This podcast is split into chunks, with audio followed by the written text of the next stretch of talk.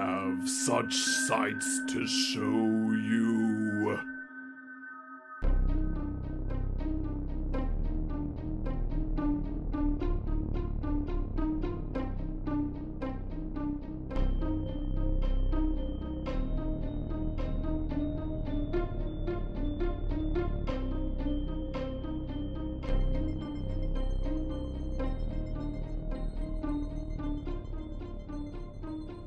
Popping a scary horror podcast here. I'm your host Coale, and with me, as always, I have my good friend and co-host Aaron.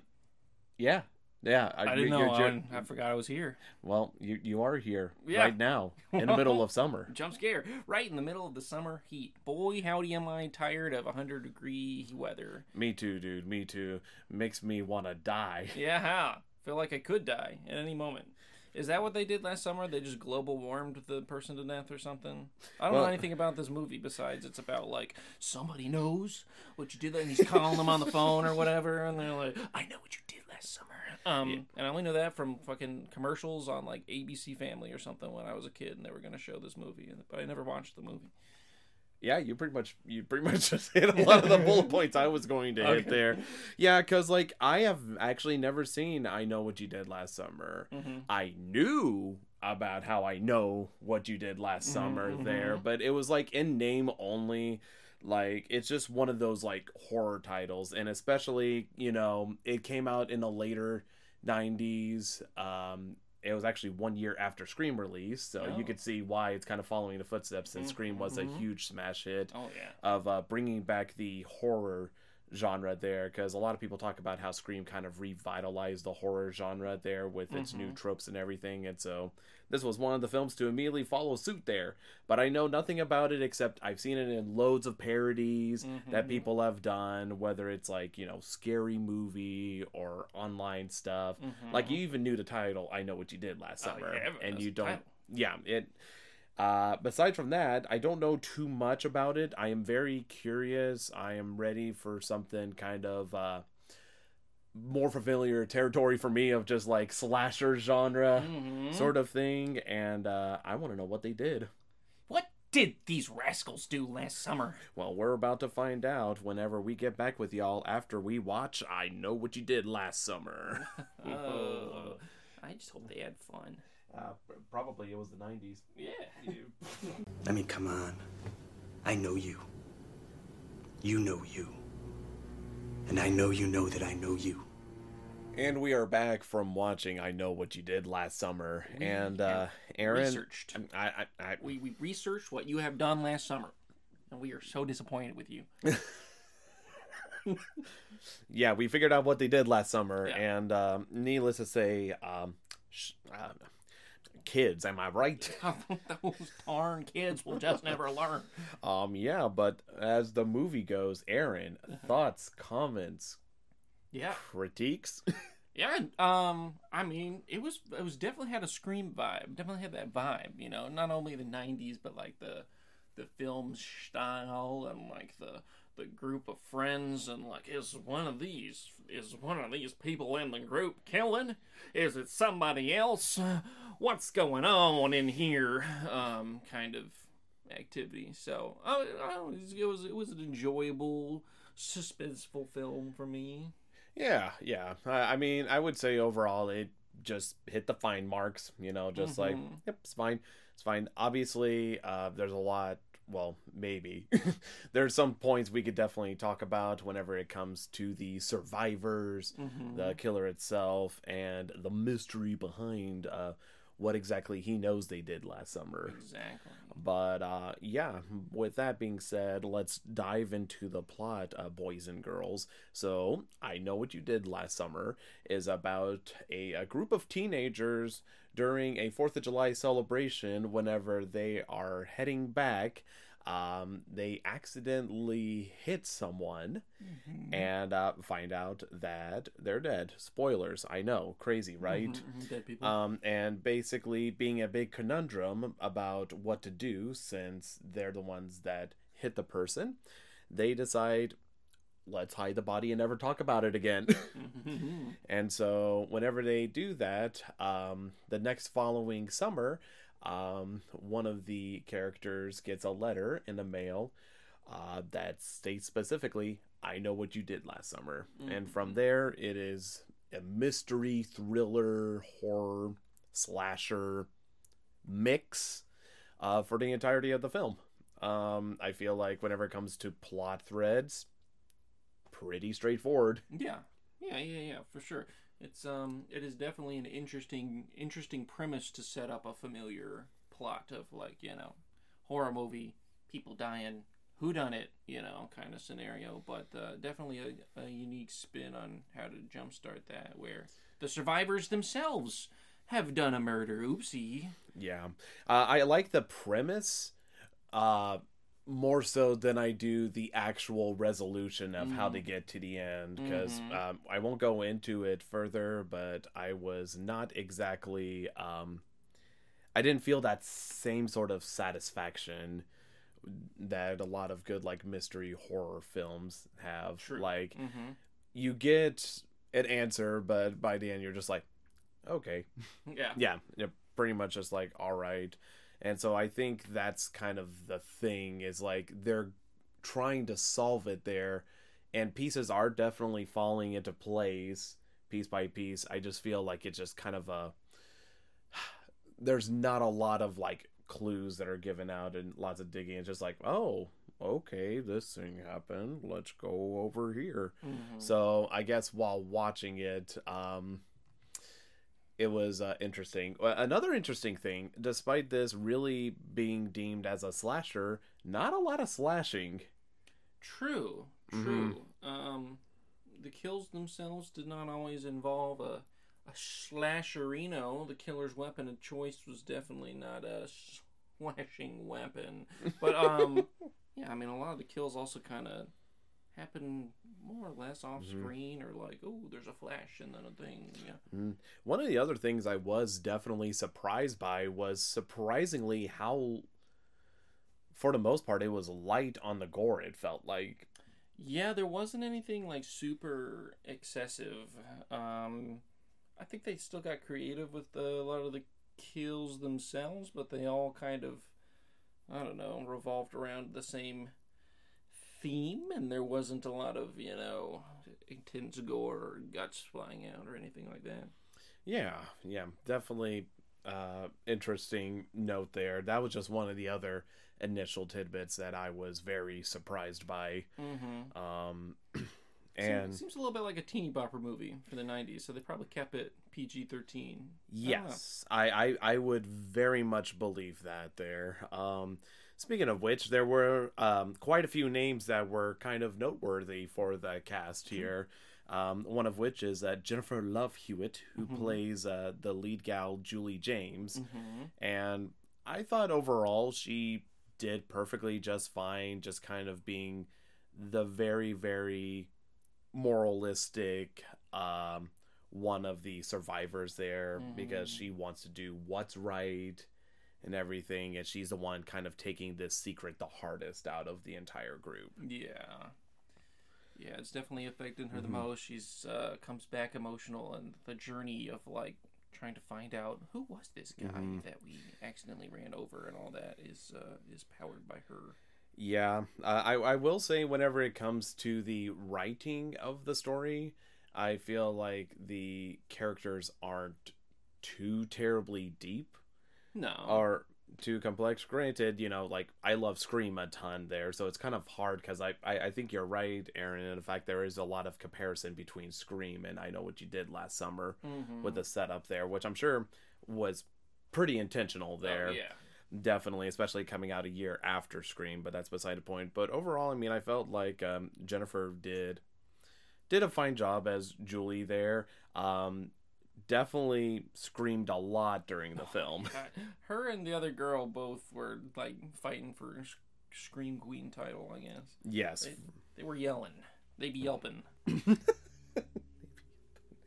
um yeah but i mean there isn't too much to say but she just does the film just fine there. Uh, the other scream queen uh, sarah michelle gellar who plays helen shivers Yeah, they, Um, she was the other one, and again, I felt like she's, I don't know, similar to Julie's character, except she's kind of more of the like, mm, I don't know, you know, kind of right on the fence a bit.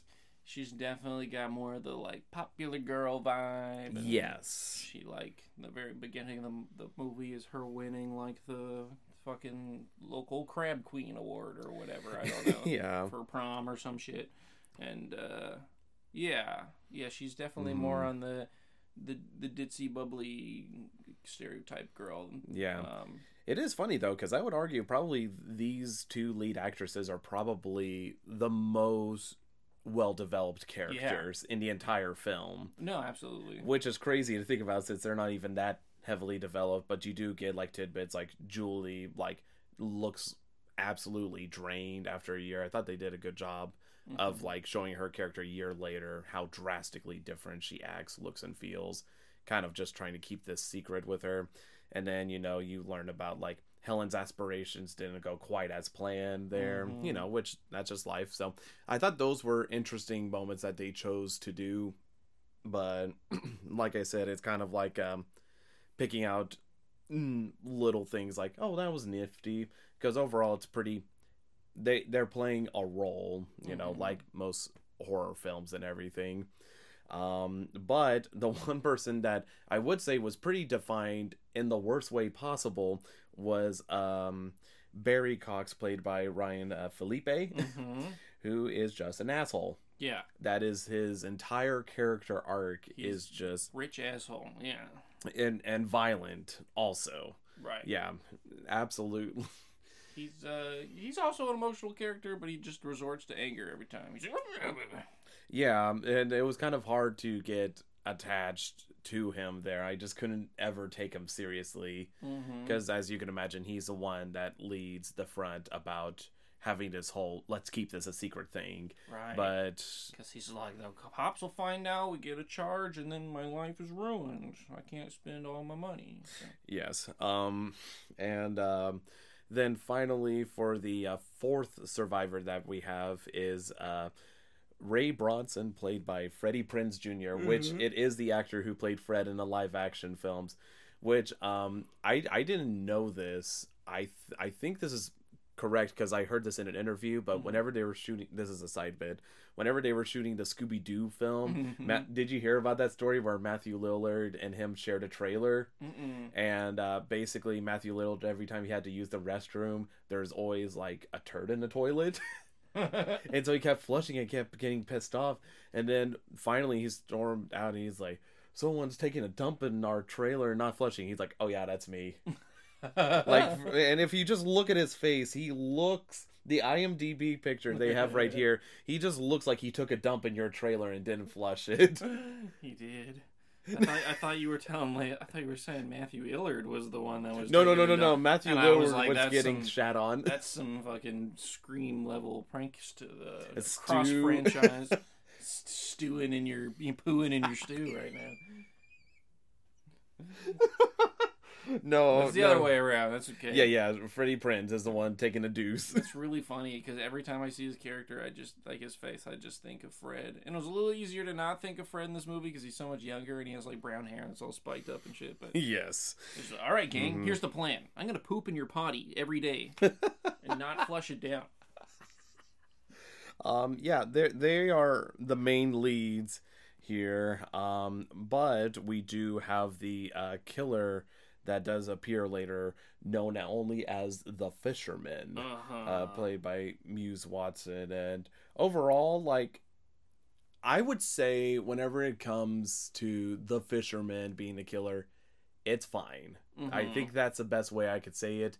It's not to the level of like Jason, where it's like, oh man, hockey mask looks so distinct and everything, but it's also not like super lame. It's just fine, I would say. Yeah, it's um, one of those things where I'm not that scared of it. Although I agree, it's a cool design. I guess question mark. I feel the same way about this killer as I do about the uh, the Valentine's Day. Oh, Harry Warden. Yeah, Harry Mhm. Warden. Yes. So yeah, the mining suit's Mhm. like cool, but hmm is it and iconic, I guess, like by by definition. But like, is it Yes. Is it that cool? Like, no. Yeah, as much as I love uh, My Bloody Valentine, and I do love Harry Warden as a slasher, Mm-hmm. you know, d- describing it is just like, again, the outfit. It's just a miner's outfit Yeah. there, and this is just a fisherman's outfit there. Yeah. So I, I can't disagree with that there.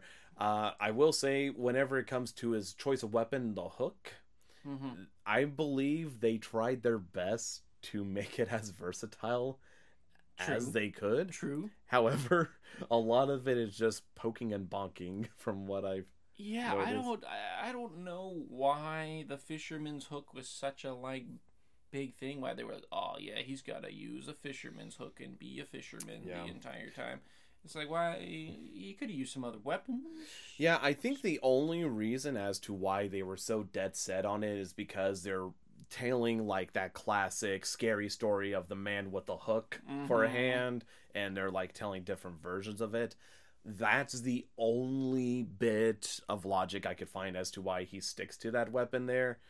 Um, but for, I mean, fortunately and unfortunately, uh, there's not a lot of kills Mm-hmm. there, so it's not like everything feels completely monotonous. It just there's a little bit of monotonity. Yeah, I- say. yeah, just in the killer's design and his weapon, Mhm. but it's uh, I do feel like they attempt to freshen it up, just in the in Mhm. the scenarios people are in when they die, or you know, Mhm.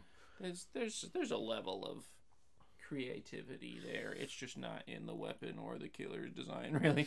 Yeah, I, I I would definitely say that. Um, and I don't know, like whenever it comes to it, it's just serviceable. I think is the best act. Mm. Normally in these slasher films, uh, the survivors are the ones that you hope are serviceable, and then the slasher is the one that you're like, Yeah, ah." but it was a little bit the opposite Mhm. here. Yes, I, I would definitely agree so there. And um, there are other characters that appear later on. You were very, very uh, astute in pointing out uh, Johnny Galecki, who plays Max. Yeah. And if you had not told me anything else, I would have never realized he was from the Big Bang Oh, Theory. that's Howard from The Big Bang Theory. I didn't even watch The Big Bang Theory, but their clips keep popping up on my reels, and I'm like, "What are you doing? You You're poor supposed to soul." be supposed to be dating Penny right now."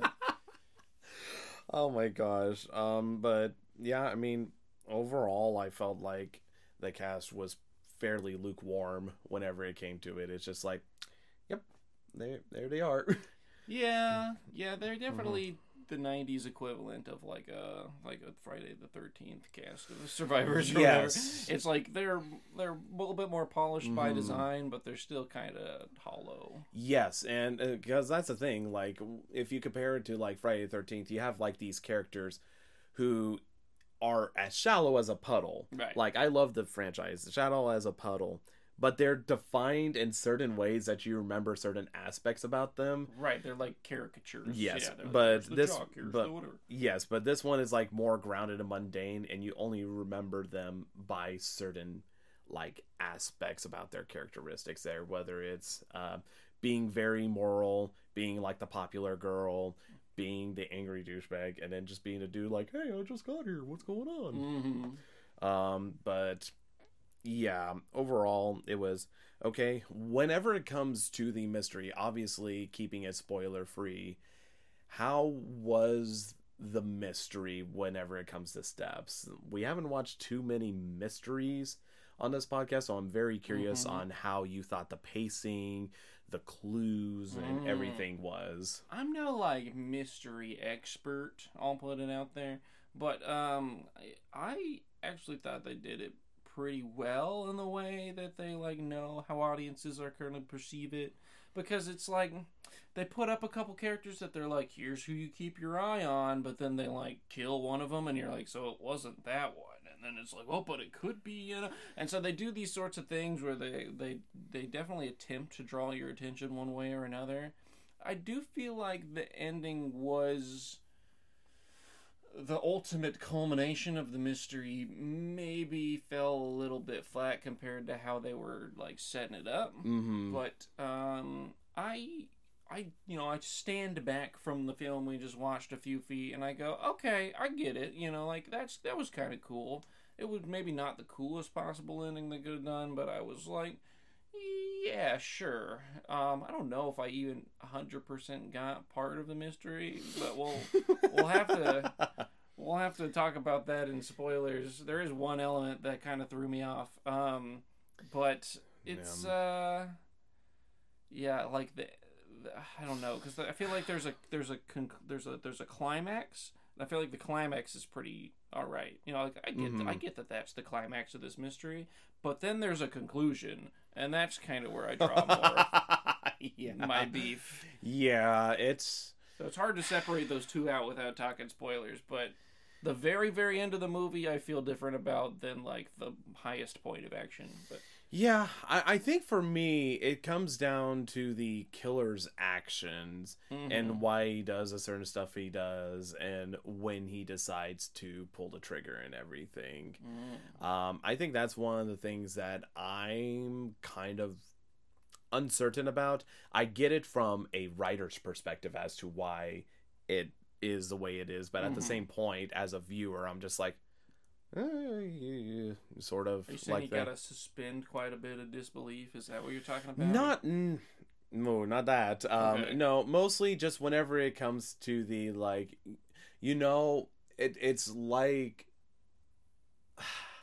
the best way I could describe it I try not to be this way cuz obviously I can suspend my disbelief, but whenever it comes to the like, you know, well, if I was that person, I wouldn't do that, or I would do this. There, there's the mo- couple of moments like that uh, there, which again, I try not to be too harsh on for the most part there, because like I said, I think that's kind of the fun of it.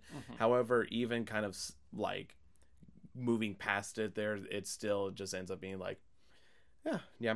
I think one of the film's absolute strengths is just setting. Like I said, it's kind of like My Bloody Valentine. One of the biggest strengths there is the mine, like a lot of cool aspects about it. Mhm. But I feel like it being a fisherman town, the only they only have like one moment that's like it feels unique to the setting there. They only have one kill. The rest you could place it anywhere else and it's whatever. I will say towards the end of the film they kind of revisit that, that idea again. Mhm. But at the very least it's like with My Bloody Valentine, you do get to spend a lot of the film in the mine or at least Right. in the original Which one. is one of the strengths. Yes, yeah, for sure.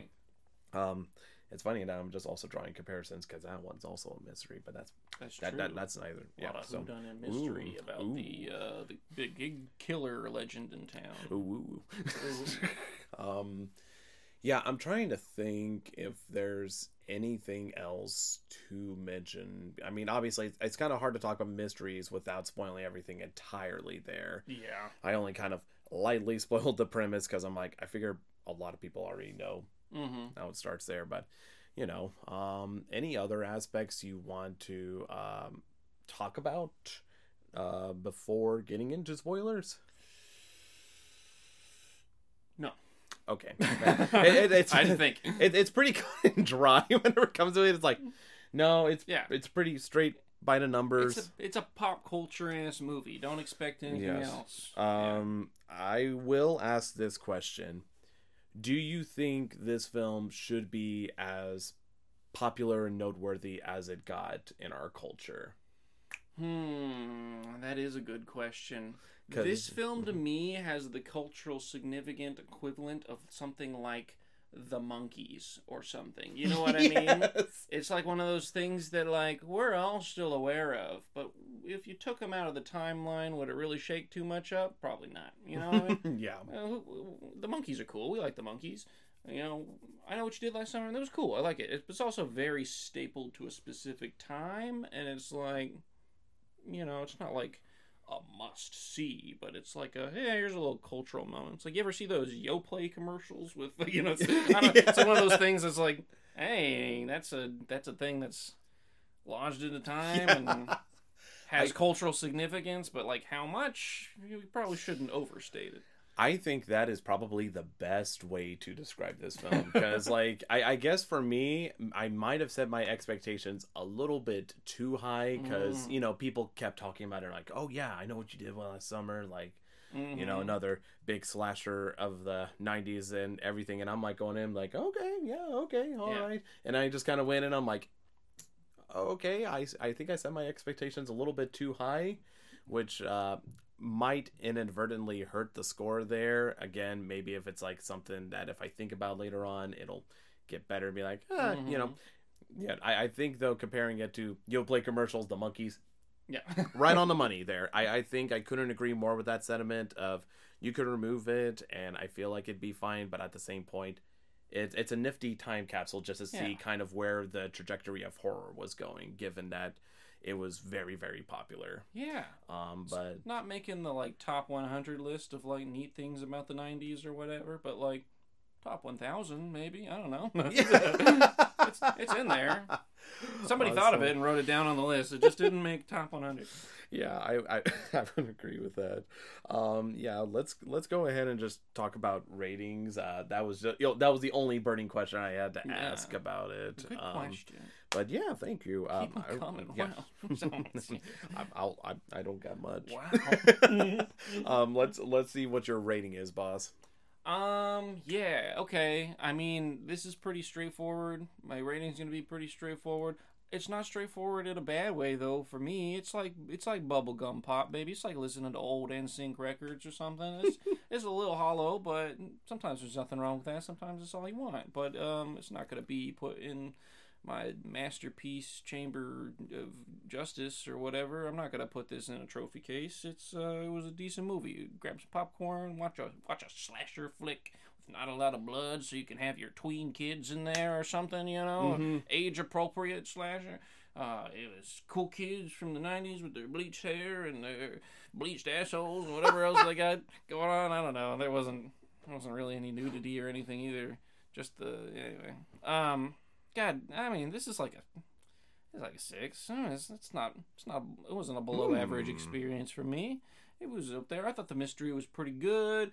Um, the ultimate culmination of the mystery, you know, eh, but uh, wasn't wasn't super sad about it. And uh, the kills were like kind of creative. All this I feel a little more than lukewarm about. You know what I mean? This was acceptable. This was a satisfying thing. I'm not gonna rant and rave about it, but uh, yeah, why not? It was kind of cool. Okay, yeah. Well, uh, that is genuinely uh, surprising. There, Oh, yeah. I, I was uh, expecting a little bit lower because that's where I'm going. um, Go for for me, and like I said, I do preface this with, you know, I obviously I wasn't expecting this to be the most groundbreaking horror film of all time and stuff. So Mm-hmm. my score could definitely be affected by it because I was kind of looking into it. But I was a little bit let down. And granted, you know, I love me a good horror mystery there. I mean, My Mhm. Bloody Valentines, both of them, and uh, Scream are up there for being some of my faves and everything. But I think with this one, uh, the biggest thing is like with these mystery horror films, you're focusing on the characters there. And for the most part, whenever it came to being attached to these characters, I really wasn't. And there wasn't a lot of like kills or whatever to like keep me enticed and everything. Whenever it came to some of the like suspense and action scenes, um, they were a little bit goofy there, Mhm. um, but also just kind of like by the numbers sort of thing there. Yeah. Um, and the climax of the film, um, I thought was a little undercooked. A little Mm-hmm. bit. I felt like it just was like it's supposed to be like a whoa, whoa, but it just like once it got there, it was like, okay, Yeah. you know. Um, I, I found myself like just zoning out a little bit whenever it came to it as they're like figuring out the pieces and doing everything which is kind of bad during like a mystery there and granted um, it's not a very long movie. It's like a little over an hour and a half so it's Yeah. not even a situation where i'm like oh it's too long or whatever. It's just the mis- the setup of the mystery is good and the premise of the film is good. It's just as you continue along it starts to lose a little bit of steam and by it gets by the point it gets to the finish line you're just like okay um but yeah like i said i i also don't hate this film either i'm not like ugh disgusting ugh whatever there so i mean if i had to be honest with a rating it's I don't know, a four, four point five for me. There's still Mm. some merit to it. Um, I think you you raised a good point. It's like baby's first slasher. I think it's like a good thing because even then, with there's there's not a lot of sex in the film either. There's not. Yeah. It's just like the beach scene, but even then they don't really throw anything gratuitous No. whatsoever. So I do think that, you know, there is merit to this film, even though I do rate it low. I mean, if I was bored, I could see myself turning it on and just being like, oh yeah, this part's cool, and then continue on. But I think it's because of the lack of connection to wanting to see the people figure out who this killer is, the killer not being that interesting.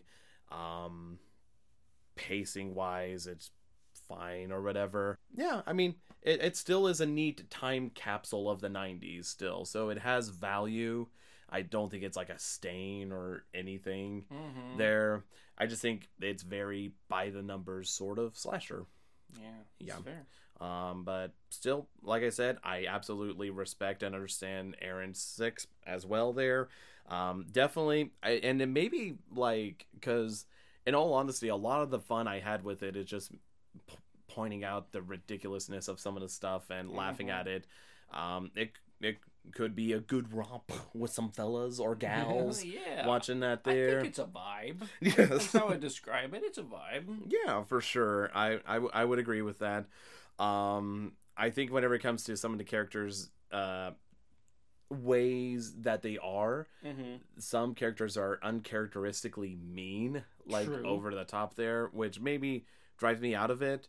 And maybe it would be different if um, I knew that there was like a good kill coming up Mm-hmm. but uh, it's not always the case. Um, you, you- I, I'm curious. I think I know what our favorite kill is in the film, though, or lead up to a kill there. Mm. So, but we'll have to discuss that in spoilers, which we're in right now. So, if you don't want to get spoiled, uh, you can vamos, close the web browser, close your app, you know, because we're gonna rat-a-tat-tat with spoilers. yeah. Spoiler time. Yes. How about we talk about your first spoiler you want to mention?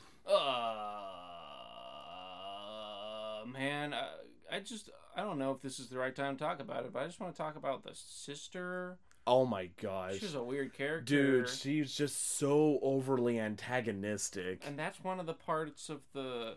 Oh, you mean oh the sister of the blonde? I was thinking of the sister of the dead guy that, that wasn't actually dead. Whoa, whoa, whoa, but- whoa, whoa, whoa. No, that that sister's good to talk about too. Uh, what Michelle Gellar's character's sister, Helen's sister, Yes. whatever her name is. Yeah, she's literally like an evil stepmom stereotype. Yeah. you're absolutely right. That these are super two dimensional characters, and she just like comes into a room sometimes to be like, "Hey, fart face, are you working tomorrow? Because you have to." And she's like, "No, I have to be the crab queen again for one last time."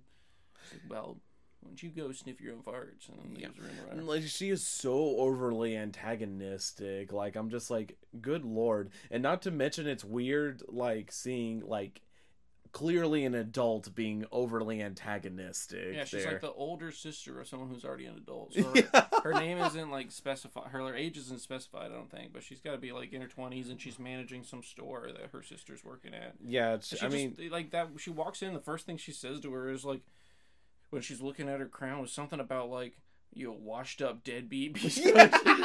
Just like, geez, you're just coming in flying like. I, geez. I think if I remember correctly, if we're able to nail down the age, it says she graduated high school in '88. I want to say, oh, and okay, then like it's her '97, so she's like Oh, she, yeah, she's like a thirties, I guess. like 28 years old, Uh, yeah, yeah, yeah. something like that. I guess it would be.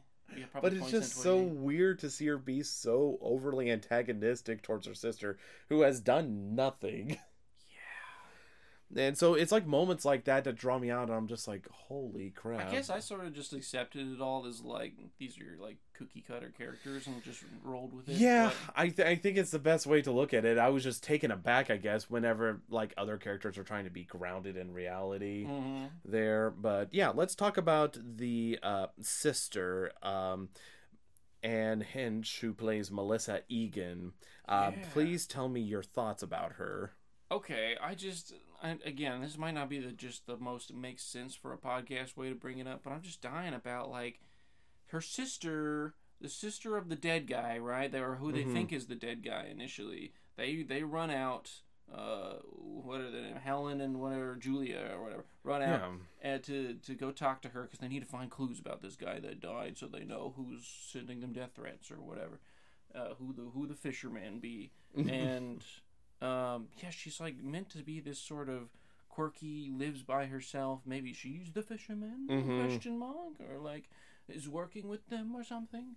And uh, you know, you find out later that the fisherman guy was actually the person that they hit in the first place, which I guess is the biggest spoiler the person they hit with their car, he wasn't quite dead. He didn't quite drown, but he was out there because he killed some other guy hmm that was this this girl's brother, and then threw him in the docks, and that's the body that they found. Um, and then he's coming back to get revenge on the kids or whatever. So I guess just what I didn't understand was he got a it's like he's the father of the girl that was killed the summer before that summer that Mhm. they killed so the timeline gets all wonky um, and i'm just not I was just not paying attention enough to piece it all together or something but so he's was trying to he, he killed the boyfriend because he blamed you following me you, you're trying to trying to follow the same Yes. mystery that i'm yeah. trying to follow I, I'm he doing... killed the boyfriend Mhm. that initially that was the that was the guy that they all thought was dying. I feel like I'm losing everybody in the audience right now because I, don't know how to explain this. But the fisherman Yeah. kills the boy that they thought they killed, and they're hanging out of this house. So like what? And then they kill this fisherman, and then and then the ultimate ending of the movie is like he's still alive again and pops out of the shower. So, but like, I'm just, I just, the sister just perplexed me the whole time because she gets this note that's like the same note that they got, but it's not a death threat. It just says like, "I will never forget last summer." This guy's obsessed with the summer. I don't know. And I think, I think what we figured out is that the fisherman was the one who got hit instead of David Egan. However, he's dressed exactly the same way uh, David Egan is dressed, which I mean, I guess they did confirm that David Egan was also a fisherman. So maybe he was also dressed up as a fisherman whenever he killed the body and he dumped it. Then he's walking alongside the road because he just dumped it. Because they talk about how the body was found later somewhere else or whatever, like the Mhm. body washed away. Because if you look at, um, I, I know you, Aaron, found footage and everything of um, s- the fisherman underwater there, and it looked a lot like uh, David Egan's character there, but it looked a lot older. Even though it would like they specifically mentioned his face is covered in blood, we can't tell who it is. So if that's the case, whenever he says, "Make sure that the person on the side of the road is not dead," then I guess that was him. Either way, it's still very confusing. I feel like it's just one of those like ways they trick the audience into thinking, okay, you see this character at the beginning, and you know he's by the cliffs, Mhm. therefore you believe that they're the ones that got hit. Like two pieces lead up together, but instead it's actually a trade out to where it's the fisherman who killed David Egan, and the fisherman was walking away after he killed them and got hit. Mhm. That's at least what I'm thinking. Yeah, and from, Mm-hmm. what I can see online, they do say that David Egan was killed by uh, Ben Willis when he, he like kicked him off the cliff Mm-hmm. that you see him sitting at in the beginning. Yes. So it's got to be the fisherman that Ben Willis, the fisherman that they hit. Well, holy cow! I'm glad we figured out that mystery. Yeah. Okay. So Yes. definitely, definitely a more. Okay, I'm glad I wasn't the only one confused by the end. yes, I was confused as well because I didn't think about it until you brought it up. Mhm. Right? It was like because I heard him like make sure if you kill someone they're dead or whatever. Right. And then I guess he's Yeah. still alive and maybe actually handless this time because they only recover his hand at the end. So then, whenever it's like one year later and she's in the shower or whatever, and some fisherman fellow breaks through the glass uh, to set up for a sequel, it's like, yeah, this uh, maybe he's still alive. You got to make sure that he's dead. you know? Yeah, it's it's goofy. Like I feel like whenever it like because we could talk about the ending um, before diving into like other small parts but with the ending of i know what you did last summer uh, basically julie and um, freddie prinze jr i can't remember his character's name already my brain's blanking um, you know it's one year later they're a happy couple and everything and she's like having a shower or whatever and then her friend's like oh you got a letter and it's a fake out even though it's like written very creepily Very eerily similar to the other letters she received. um, and then when she, as soon as she entered the shower again, and it is the steamiest bathroom I have ever seen in my entire life. oh, even so steamy. yes, even Freddy's boiler room isn't that steamy. Yeah. Like it is so steamy. I was like, oh yeah, yeah, they're going to do like the jump scare at the end where the killer mm-hmm. is actually there, and you know, of course, like looking at the glass, it says like, I still know.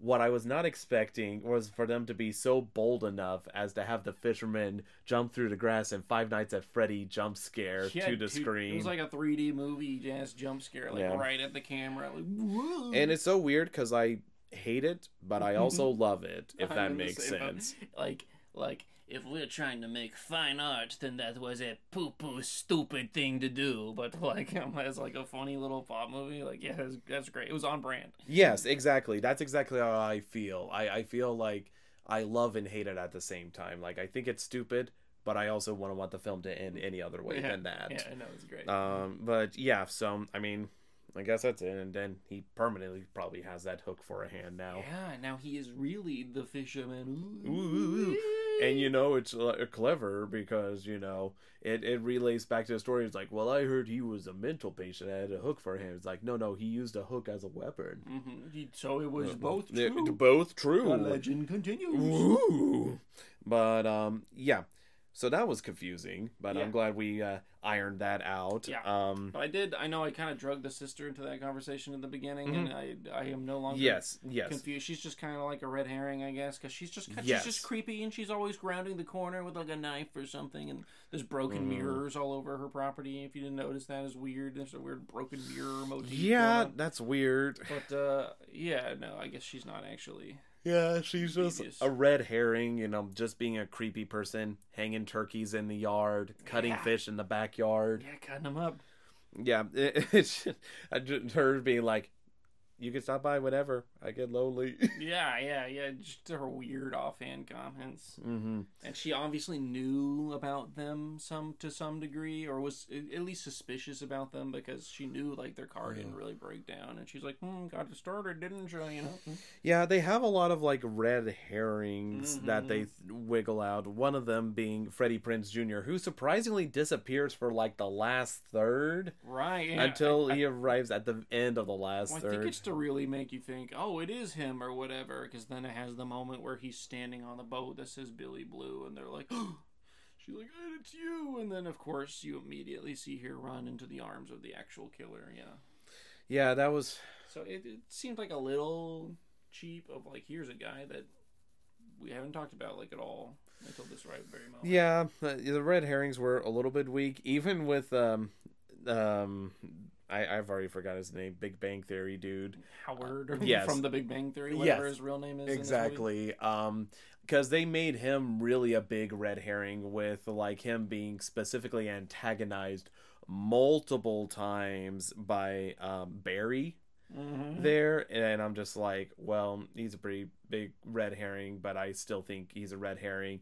And they kill his character off early in the film, and in all honesty, that was probably my favorite kill whenever it comes to feeling like traditional uh horror kill because you know he's like boiling crabs in the back room so you got like the thematic setting of like the sea and everything and then there's like steam covering everything and then the fisherman goes up does an uppercut lunge and then pulls him forward mm-hmm. there and he's like bleeding everywhere and like whenever he gets dragged you see like a blood smear but it, it is cool. it was cool but if you think about context wise why he had to die I have no idea. n- yeah i mean i guess he it's was like there, I guess. yeah he should have known they had a dead body Yeah. yeah it's Yeah, now that you bring that up, that is really fucking stupid. It doesn't. yeah He's just a, he's just a murderer. He just wanted to do some murdering. yes like they they're like man we need to have this sort of kill. It's awesome, but who do we kill? Yeah. And it's like, well, let's have him drive by and be like, "What you doing? Nothing. Okay."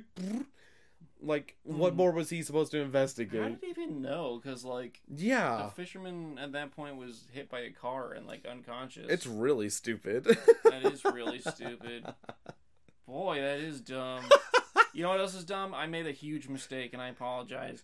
It was Leonard from The Big Bang Theory. Howard's the other one that looks stupid oh, with it, the d- bowl cut. oh, he who played name- Moist and Doctor Horrible. Maybe Yeah, like the scrawny dude, skinny. it's been a long time since I've seen Doctor Horrible's sing along blog. You should you should revisit it. It's, I should. it's an oldie but goodie. Anyways, Um, no, yeah, he played. gotcha. Like I knew, I knew his character. I just misnamed him. The, You're- the name was Leonard in Bing Bang Theory. I'm sorry, Howard. You are not a murderer or or an innocent bystander or a murderee. You were. I was I was misidentifying you. Well, I'm glad you figured that out. We Leonard. don't want their lawyers coming after us. Oh. Not at all.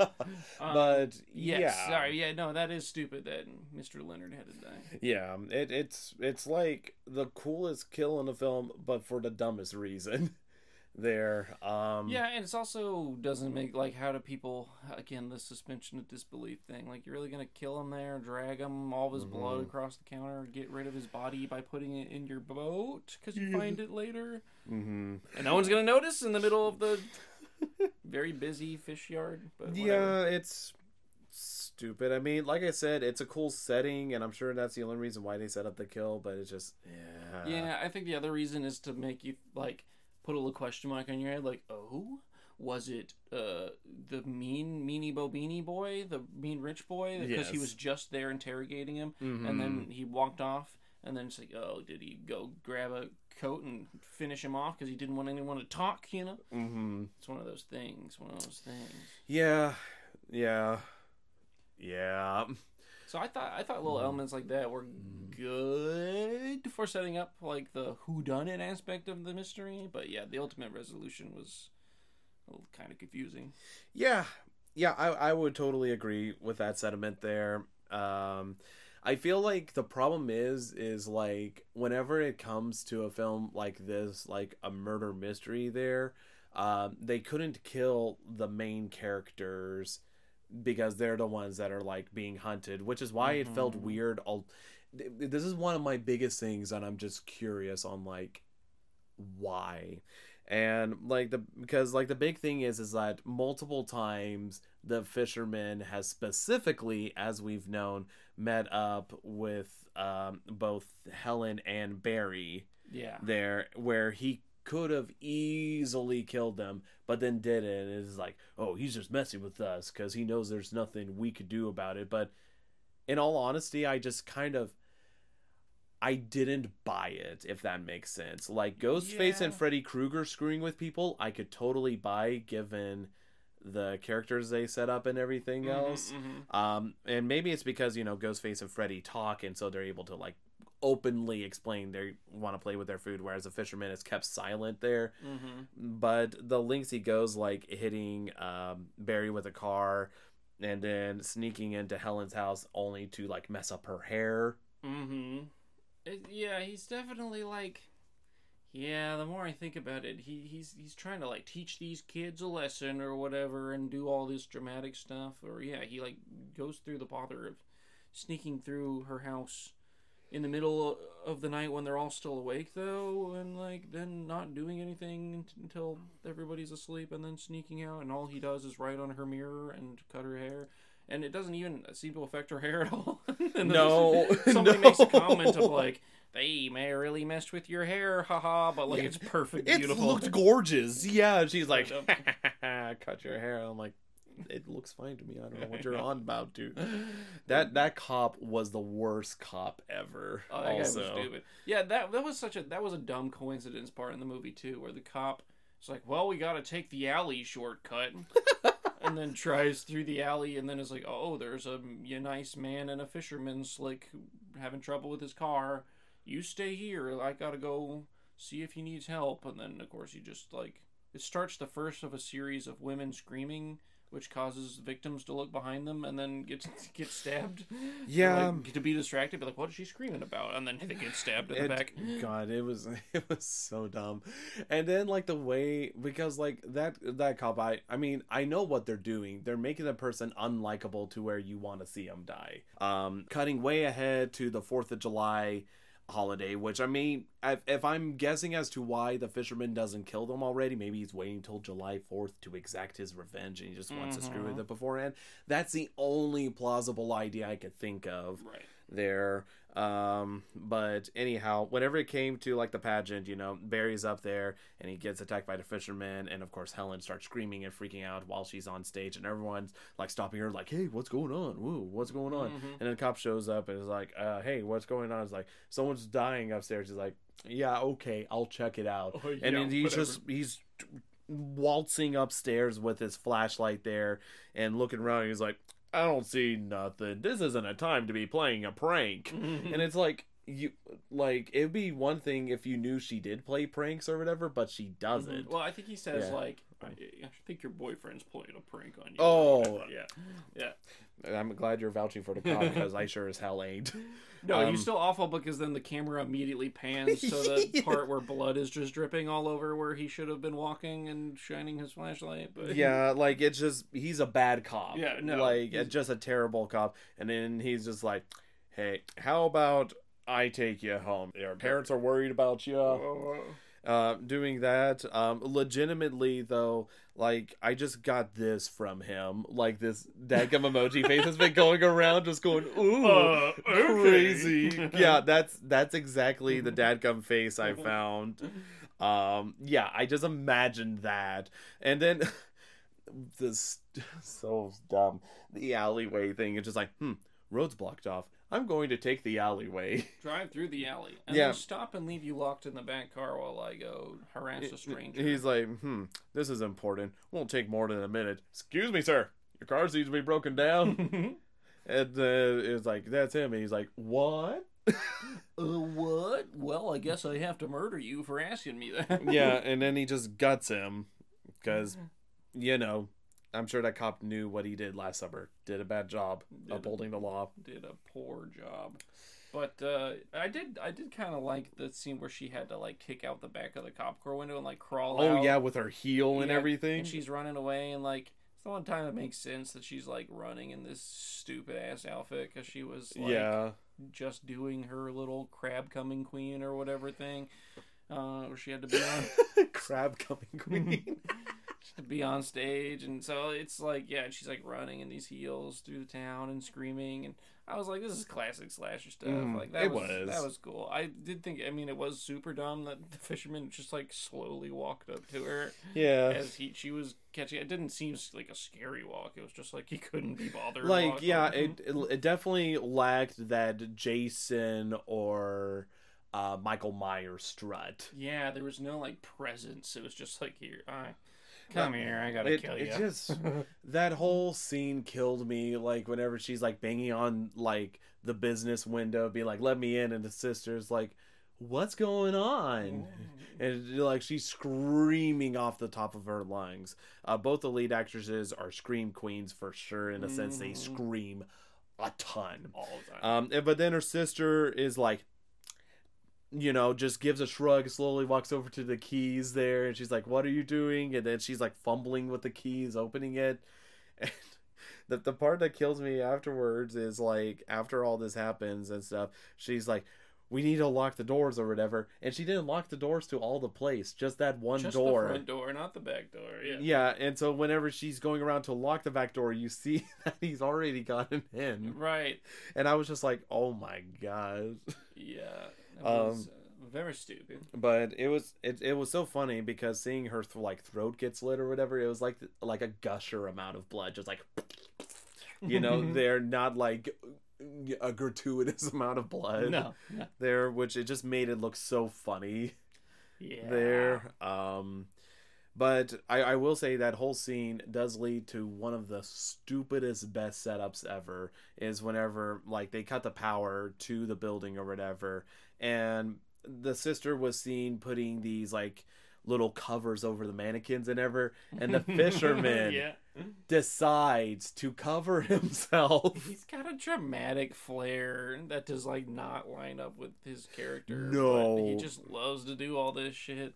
like they're trying to like it's like almost like they're like I know this doesn't fit the killer, but this is be a cool idea because he just has him standing still, and then you know um, Helen's walking around looking at everything, and then what do you know? One of them's the fisherman as it jumps out and like tackles her to the ground, Yeah. and then as they're fighting off, her grand plan is to go to the lift. Oh yeah. that was the best scene in the entire movie in my eyes for the insanely funny. Yeah. with the worst reason it why it was like a Looney Tunes bit where like he's like swiping at her legs and she's pulling herself up with this like old style pulley elevator and she like finally he's like and he just like walks over to the stairs and then walks up the like it is like going up the stairs was quicker than the pulley system. By like a large margin and then she finally pulls herself up and he's just like there like hey and she has to like throw herself out a window. Like that whole pulley scene was the stupidest best part of the film. It like was- that it was a bit for sure that like that made the movie for me that I'm like, all right, that's a good one. I like that a ton. It just is so stupid. And I think they even knew it was stupid, maybe, or they are at least trying to show how he got up there because Mhm. it's just a casual strut upstairs, Right. Whatever. Oh man, that so. But yeah, I had to talk about that. That was that was great. Um, but whenever it comes to like you know a lot of the moments and stuff like i said um i mean they have like some cool like thematic stuff like i said showing uh big bang guy dead in the trunk with the Mhm. crabs and everything it was cool and everything stupid how quick he- the fisherman wants to clean it up right like i know you're good at catching fish but come on now come on um doing that but yeah like following the crew with the story and solving i just wasn't quite as invested in as you know other films that i feel like actively try to take steps to do it better I can see Mm. that. Yeah, I guess I was mm-hmm. more invested in, you know, who was actually after them and killing them Mhm. because it was like, oh, who could it be? Who could it be? But it was uh, most of the things they were throwing at the audience were just distractions from Yeah. a mystery you couldn't really solve on your own. Well, and that's the thing, because like we we've already mentioned it, but um, the end of the film is hysterical because whenever she thinks it's like Freddie Prinze Jr. that's the killer because he's on the boat named Billy Blue, and she tries to get out, and someone's conveniently locked the gate there, so then she goes the opposite way, and whenever Freddie Prinze Jr. is chasing after her, uh, a fisherman. Not that we know later is the fisherman Mhm. ends up like ring rope runging Yeah, Prinze. clotheslining him. Yes, Yeah, that's what it was, clotheslining him, and then he's like, "Here, you get on the boat for safety." No, she was like, Oh. she was like, I need to call nine one one, and he was like, quickly to the phone on the boat or whatever. and then she, better. and then she runs off to go find the phone, and then he just unties the boat and pushes it off, and then hops on the boat with her. And she's looking around and seeing all these articles about her and her friends, and is like, "Uh, oops." Oh my gosh, and oh lordy, that was. Yeah, it was great seeing like photos of like them first hanging out, but then photos like just recently Mm-hmm. because like they don't tell you if it's the next day or something. So like it shows pictures of them at the parade they were at, and I'm like, Mhm. did he just develop these? Like, quick, I need these developed right now. He probably has a, like a black room in his in his. I could see that. There's a, I could, I could see that. It's it's a dank little boat. If only the dark. My photography hobby. I love killing and photos.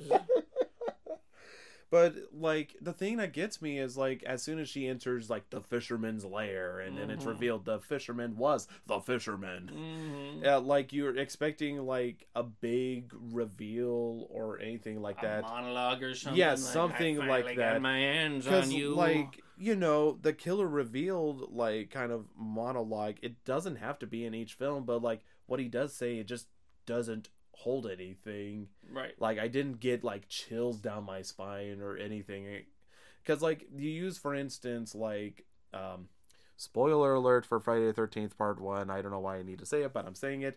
But whenever like Mrs. Voorhees is revealed, Mm-hmm. she has like a huge epic monologue whenever it comes to like her motivation and everything as a killer. Right. And we didn't see her the entire film. Same with the fisherman. We never saw him. I guess minus the beginning part, but that's neither here nor there. Mm-hmm. Um because you don't see him the rest of the film unless he's fully disguised or whatever.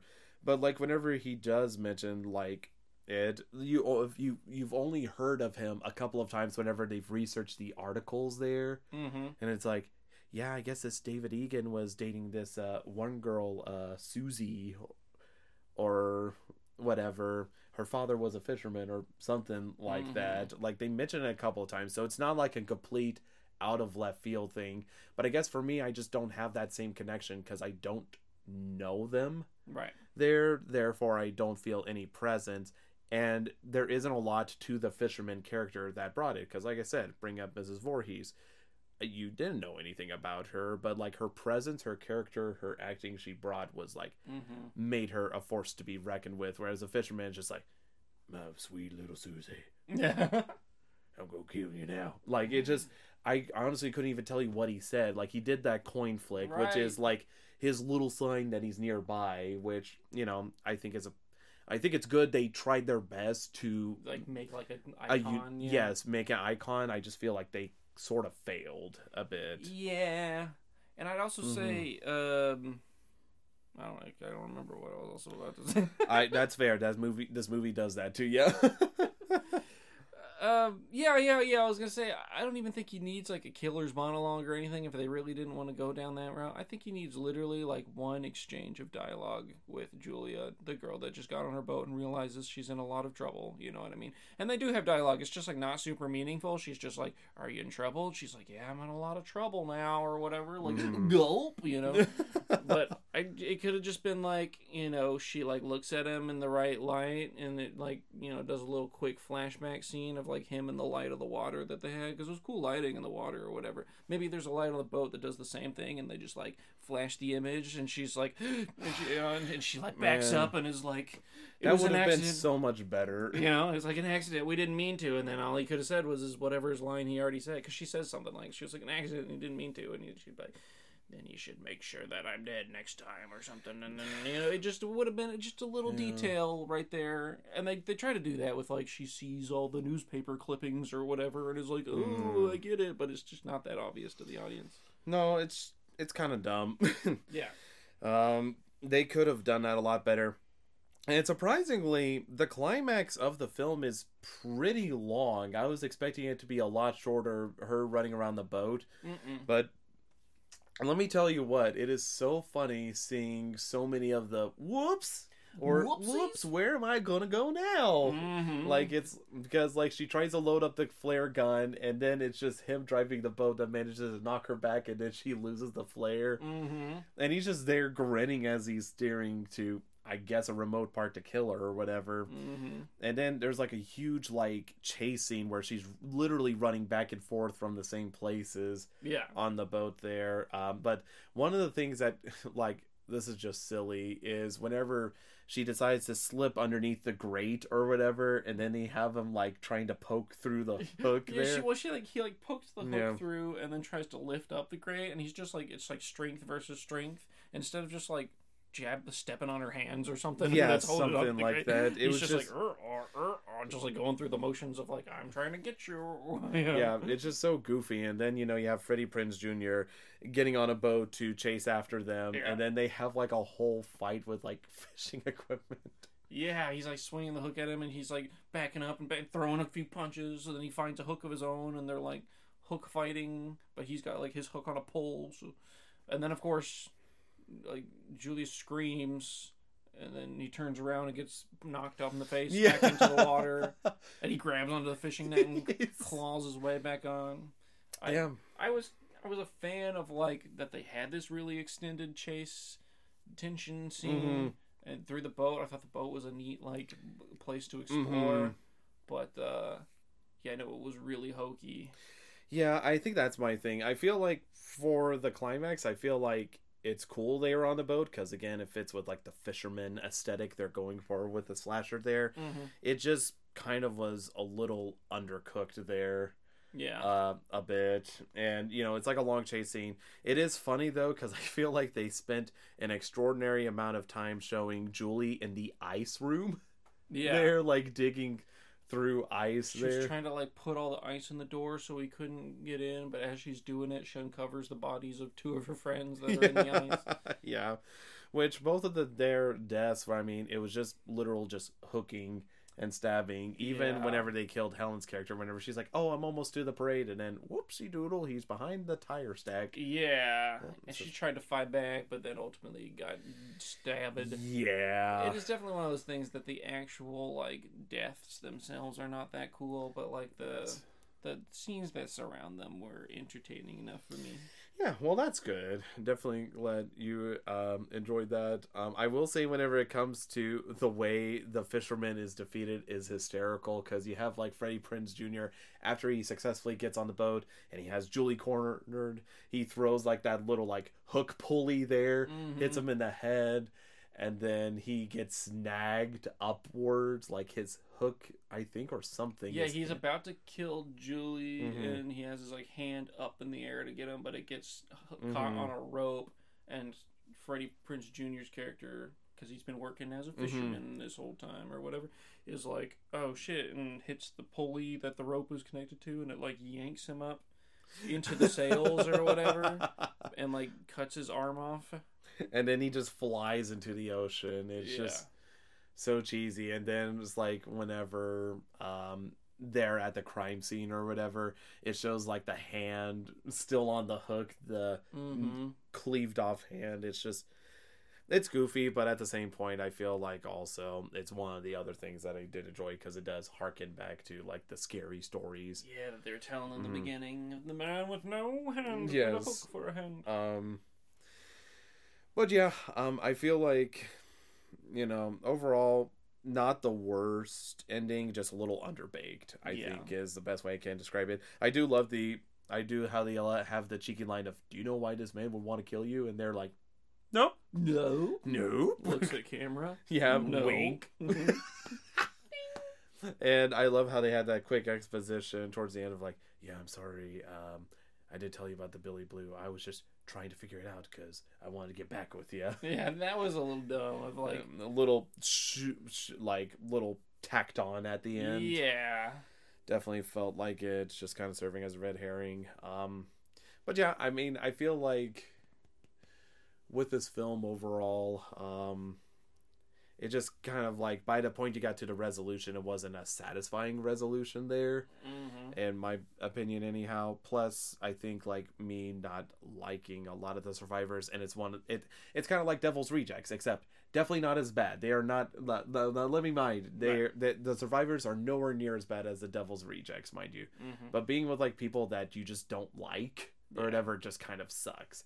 And like kind of seeing like barry get a lot of screen time surprisingly since freddie prinze jr is like absent for half the film since he serves as a red herring hmm um it's just like i don't like this dude yeah, Yeah. and that, I get They made him too unlikable. Yeah, they, Yeah. they definitely were trying to make you not like him, so you wonder if he's a killer or not. But then then he gets true. killed, and yeah that resolves that. i guess in my mind i never once thought he was the killer Right, it definitely. I Yeah. didn't really ever believe it was, but it was like the movie was trying to keep it as an option. Mm, you know what I mean? That's fair. I could totally see that there. Um, but yeah, I mean, even looking at the rest of the film, it's kind of like, yeah, you Mhm. know, sort of thing. I can't really think of anything else distinct to talk about. Yeah. Um, I don't know because they do stuff in the film and they have like moments, but they have like a lot of like stupid classic horror tropes. Like whenever Barry's initially getting chased bound down by the car, he doesn't try to. Well, Oh, he- yeah. they show he tries to swerve to the sides, but conveniently there's like a barricade. But whenever you zoom out, you can clearly see there's an open section. He could have just darted Right. towards. Instead of just running down the middle of the road away from a car. Yeah. yeah, overall, it was just kind of like, hmm, okay. Like I said, I really don't hate this film or anything, but at the same point, I'm not like one of those. I, I, it's not like where I'm like, oh man, I needed to show everybody this film and everything. I think it's just like one of those like, if you want to watch a movie where you don't care too much about what's going on, as bad as it sounds. Yeah, yeah, no, it is Mhm. a little bit of a mindless, fun Yeah. kind of a movie. It's definitely a put on in the background kind of movie if you're looking for Mhm. something like that. But Yeah. Um, aside from that, anything else you want to uh, talk about with this film, or any other bullet points, or any thoughts, critiques, memories? I really just hope in the next film they explore how Freddy started roving around with the the mystery machine and all that gang. I So know it's- it's it's a prelude to the Scooby Doo Yeah. saga. He was like, "We solved this mystery, so now I'm gonna solve some other mysteries." It was the fisherman the whole time. All right. Well, uh, I don't think we'll get that, even though there, I I think, are two more sequels. I know there's the at least series. one more. I- know there's one that's called like, "I still know what you did this summer." That's the name Is of the it? second one, yeah. and then the third one is, "I'll always know what you did last summer." really running out of juice. yes. okay. Um, I'm gonna go ahead and uh, tease the next film then, Okay. since I feel like we've wrapped this one up Yeah. fairly neatly.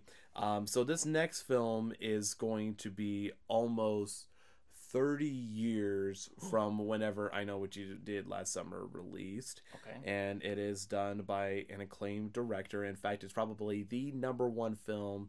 Well, I I'd probably say number one or number two film he is known for uh, making. Interesting. Um, it was in black and white.